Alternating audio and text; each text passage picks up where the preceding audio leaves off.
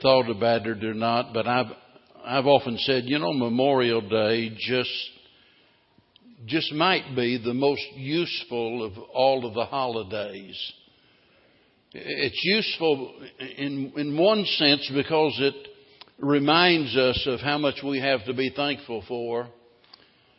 But it's also useful in the sense that it forces us to think about life and death and eternity. And so as we, as we celebrate this time of the year, uh, hopefully it'll be a reminder of how we ought to live by thinking of those that have died that we might have freedom. Open your Bibles, please, to the book of Proverbs, chapter number 10.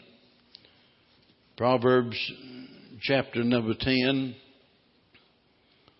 my records serve me right.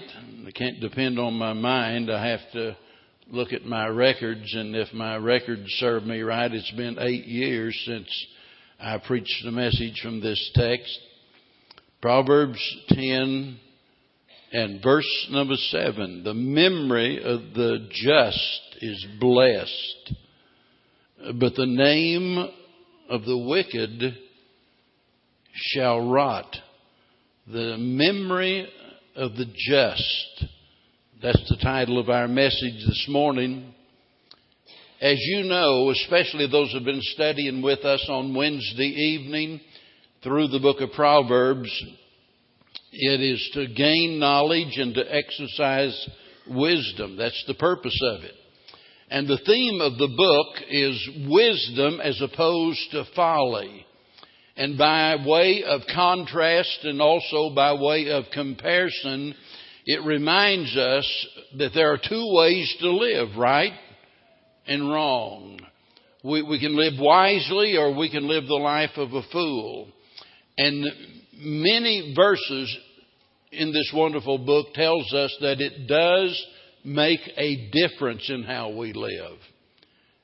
And here in our text this morning, we see one of those differences. It says the, notice the memory of the just is blessed, but the name of the wicked shall rot. There are three things that stand out in this verse, and the first thing is the most glorious, and that is the dignity of the saints. The memory of the just is blessed.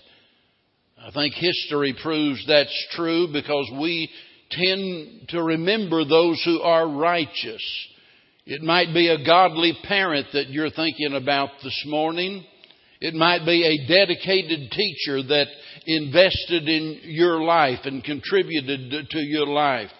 It might be a faithful minister. It might be a kind neighbor or some honorable statesman, but all of us can think of someone that made a contribution to our life. And whenever we begin to think about life and death, automatically that person's name comes to mind. And as long as there are just people upon the earth, the just will be remembered. In fact, in Psalms 112 and verse number 6, it says, The righteous shall be in everlasting remembrance. And then we think of the book of Hebrews in chapter number 11, that entire chapter speaking about the heroes of the faith. And over and over again, the writer gives us examples of men and women who lived by faith, who lived righteous lives. And the Bible says in verse 2 of that chapter that they obtained a good report. And by that, it's simply talking about the fact that they had gained a good reputation by the manner in which they lived. I love what it says about Abel in verse number four. It says, being dead, he yet speaketh. He's dead, he's gone, but he's still speaking. And you know, that same thing can be said of all of us when we're dead and gone. We will yet be speaking because one day they will bury your body, but your influence, for good or bad, will live on. And the memory of the just, it says, it shall be blessed. There will be people that will rejoice over the very thought of you and the righteous life that you lived. And every one of us needs to think about the dignity of the saints and we ought to determine in our heart that we're going to leave a legacy of faith. Our children depend upon that. They need that desperately. Far more than silver and gold or anything else that you might leave them, they need a legacy of faith. They need to be able to look on your life and find an example for theirs. The famous preacher Robert Murray M'Cheyne many years ago summed it up like this. He said, live so as to be missed. Wouldn't that be wonderful? So as to be missed. And, and I can guarantee you, if you live the life of the just person, the righteous person, you'll be missed when you're gone. You'll be remembered when you're gone because our life always affects the lives of others. They're going to bury you, but your influence, like an invisible hand reaching out from the grave, is going to be directing someone else's life we better make sure that our memories are good memories and that, that our memories make a contribution to others. Every one of you can think of someone, whether it's a friend or a relative, it might be someone who was a member of this church and they're dead and they're gone. And the very mention of their name all of a sudden causes you to rejoice because they left behind a legacy of faith they left an example for you to follow, and you can think back to the life that they lived and what it meant to you and what it meant to others. And every one of us ought to determine, you know, we want to die with that kind of a dignity so as to be well remembered of those that are yet living. But not only do we see the dignity of the saints, notice we see here the duty of the survivors those that are yet living.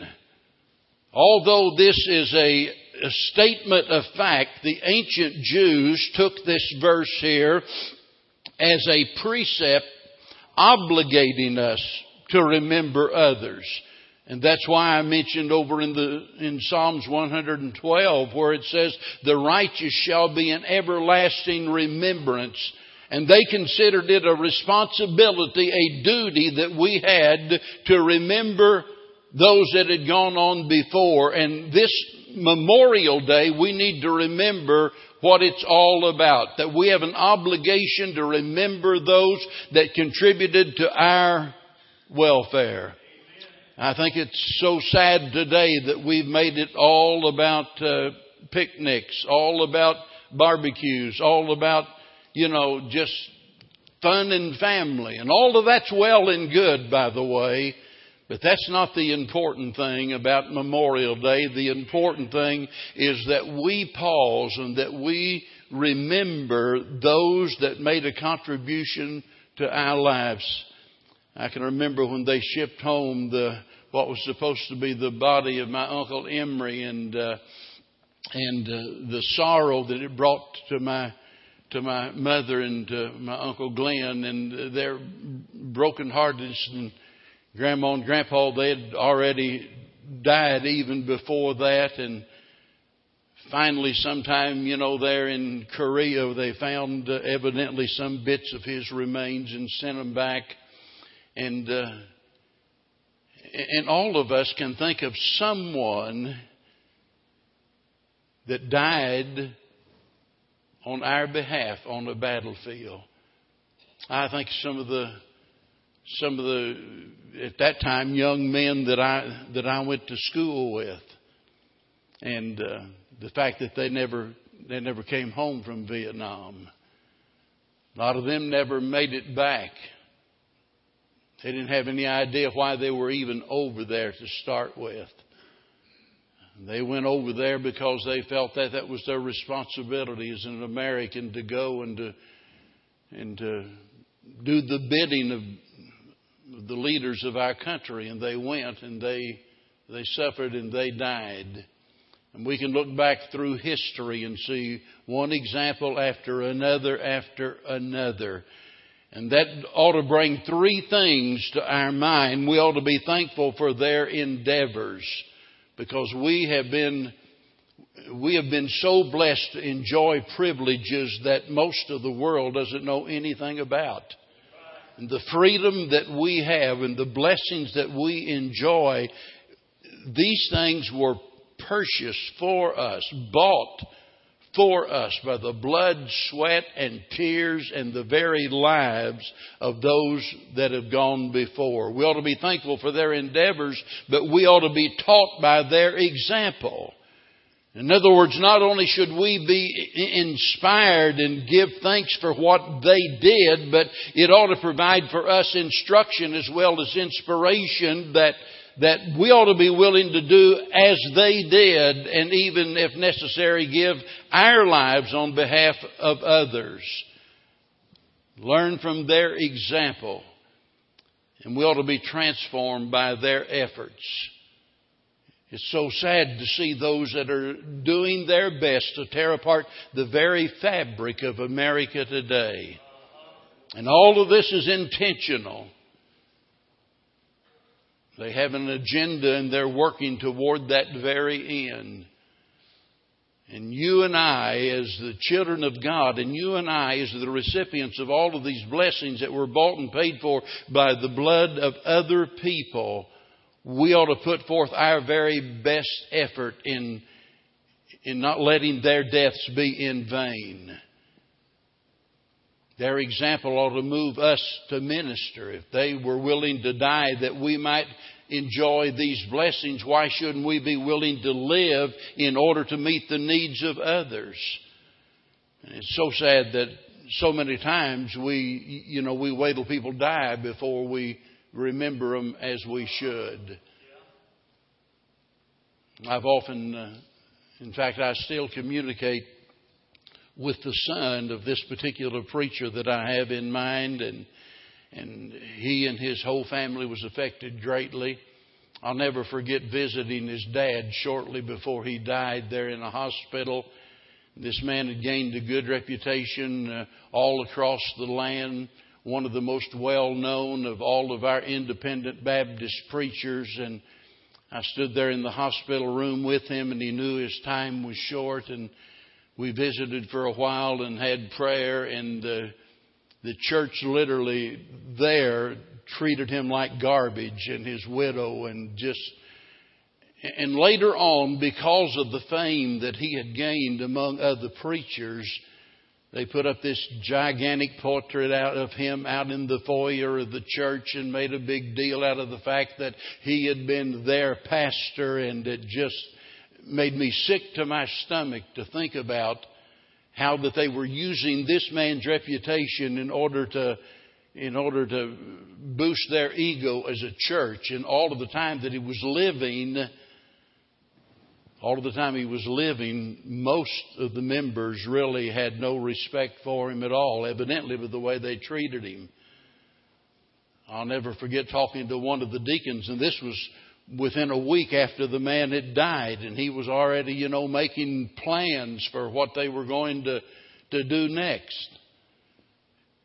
And it's so sad that so many times we think of people that have made a great contribution to our life and they're here. Listen, we, we ought to be so transformed by the example of those that died, so energized by their example that we would do everything within our power to show our appreciation for those that are yet living, those that are yet serving, those that are yet making contributions on our behalf. We ought to be willing to give ourselves sacrificially toward their needs. But then look at our verse again, and there's something else here that oftentimes gets overlooked. Not only do we see the dignity of the saints here, not only do we see the duty of the survivors, but notice the disgrace of the sinner. It says, But the name of the wicked shall rot. The famous commentator Matthew Henry said, Bad men are and shall be forgotten, or spoken of with contempt when their bodies are putrefying in the grave, their names also shall rot. Bev and I was in a, uh, someplace yesterday, I believe it was yesterday, and there was this sweet little baby, and uh, wherever we are, a baby gets her attention, and uh, and we were walking down this aisle, and she stopped and said, "Oh, how cute!" and started talking to the mother and the baby, and said, uh, uh, "What's the baby's name?" and the and the woman said, uh, "Reagan." Well, you know what happened then you know, uh, then the conversation struck up because it so happens that we have a Reagan here this morning, and it, you know, it's so sweet the very mention of the name, you know, that uh, someone that we that we love dearly. But you know, I don't know one single kid named uh, Jezebel. or, or Ahab. How about Ahab? I don't know anyone named Nero or Hitler. Uh, who wants to live with a name like that? And you see, this is the point of the message here. This is the disgrace of the sinner. The name of the wicked shall rot. And you and I need to ask ourselves this question how will we be remembered? You, you need to think about that. How are you going to be remembered? Solomon said, A good name is rather to be chosen than great riches and loving favor rather than silver and gold. A good name more important than having great riches. Let me ask you, is a good name that important to you? Well, it should be. And as we honor those who live well, we ought to resolve to do the same as we pay tribute to those who died on our behalf, we ought to determine that we're willing to do the same and to give of ourselves sacrificially for those that are yet living. Mark Twain said, let us endeavor so to live that when we come to die, even the undertaker will be sorry. That's good advice. In other words, we ought to make such an impact on all of those around us that, that we're going to be missed. Kind of like the little girl said after her classmate had died and someone asked her about the death of her classmate and they had had the funeral and she said it was so much easier to be good when she was with us. Wouldn't it be wonderful if that could be said of each and every one of us? It was so much easier to be good when they were here with us.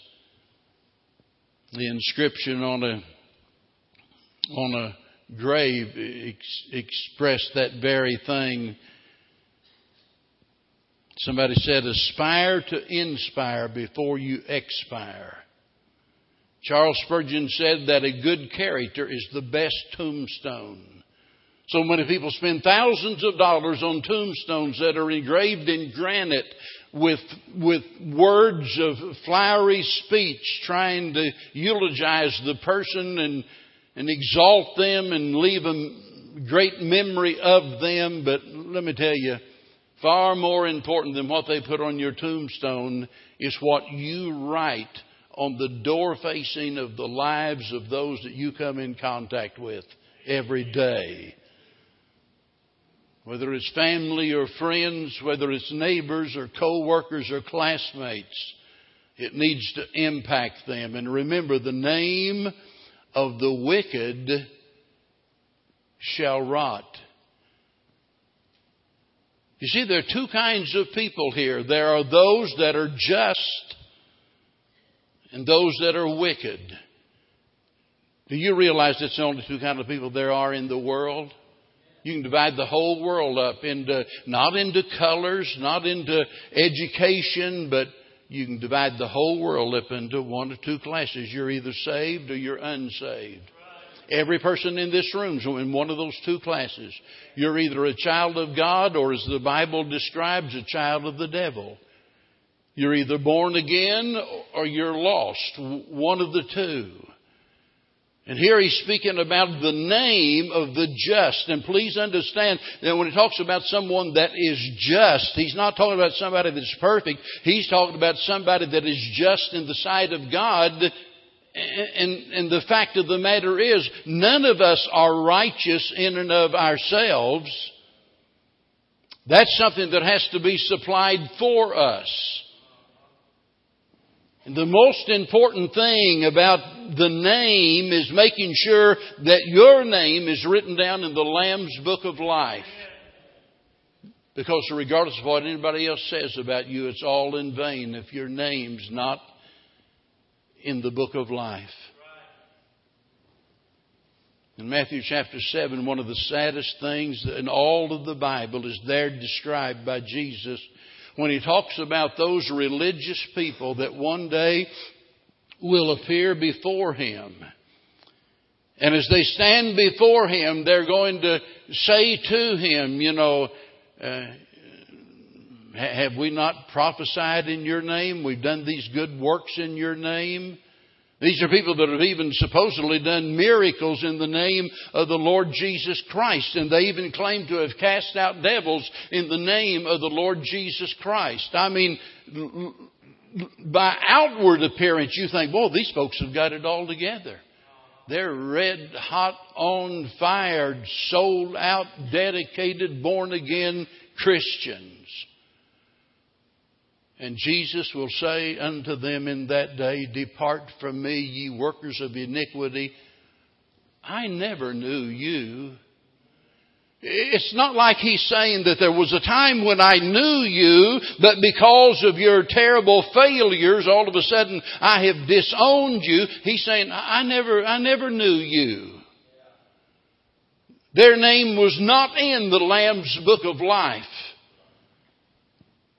And I'm telling you, if your name's not recorded in the Lamb's Book of Life, you don't stand a chance. Of the memory of the just, it will be blessed, but the name of the wicked shall rot. You're in one of those two classes this morning. I'm not asking you if you're a member of the church or whether or not you've been baptized or, or anything else. I don't care what denomination you are or what position you hold in the church. None of that really matters if you've not been born again.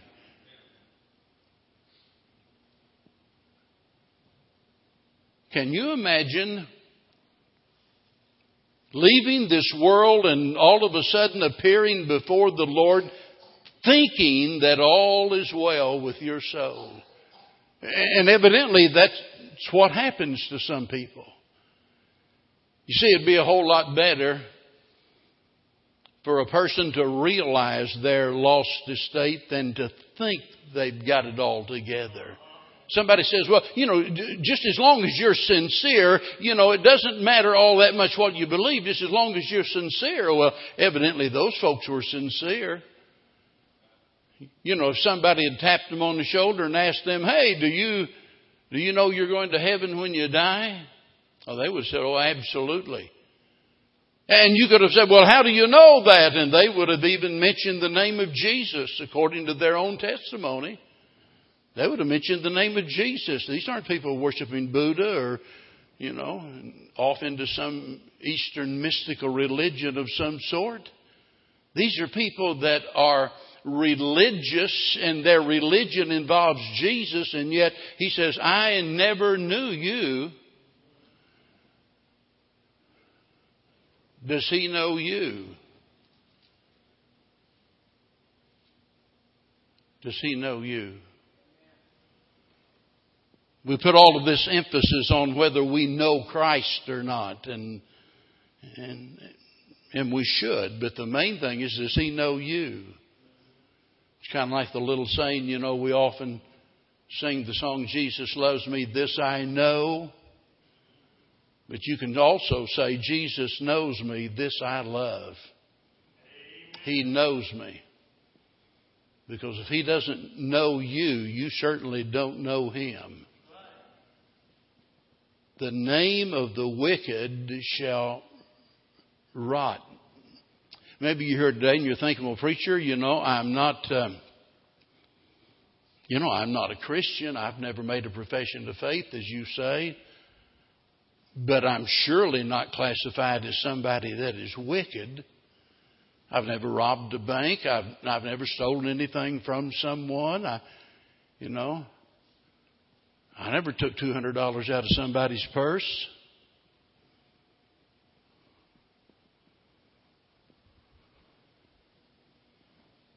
Some people do stuff like that, you know.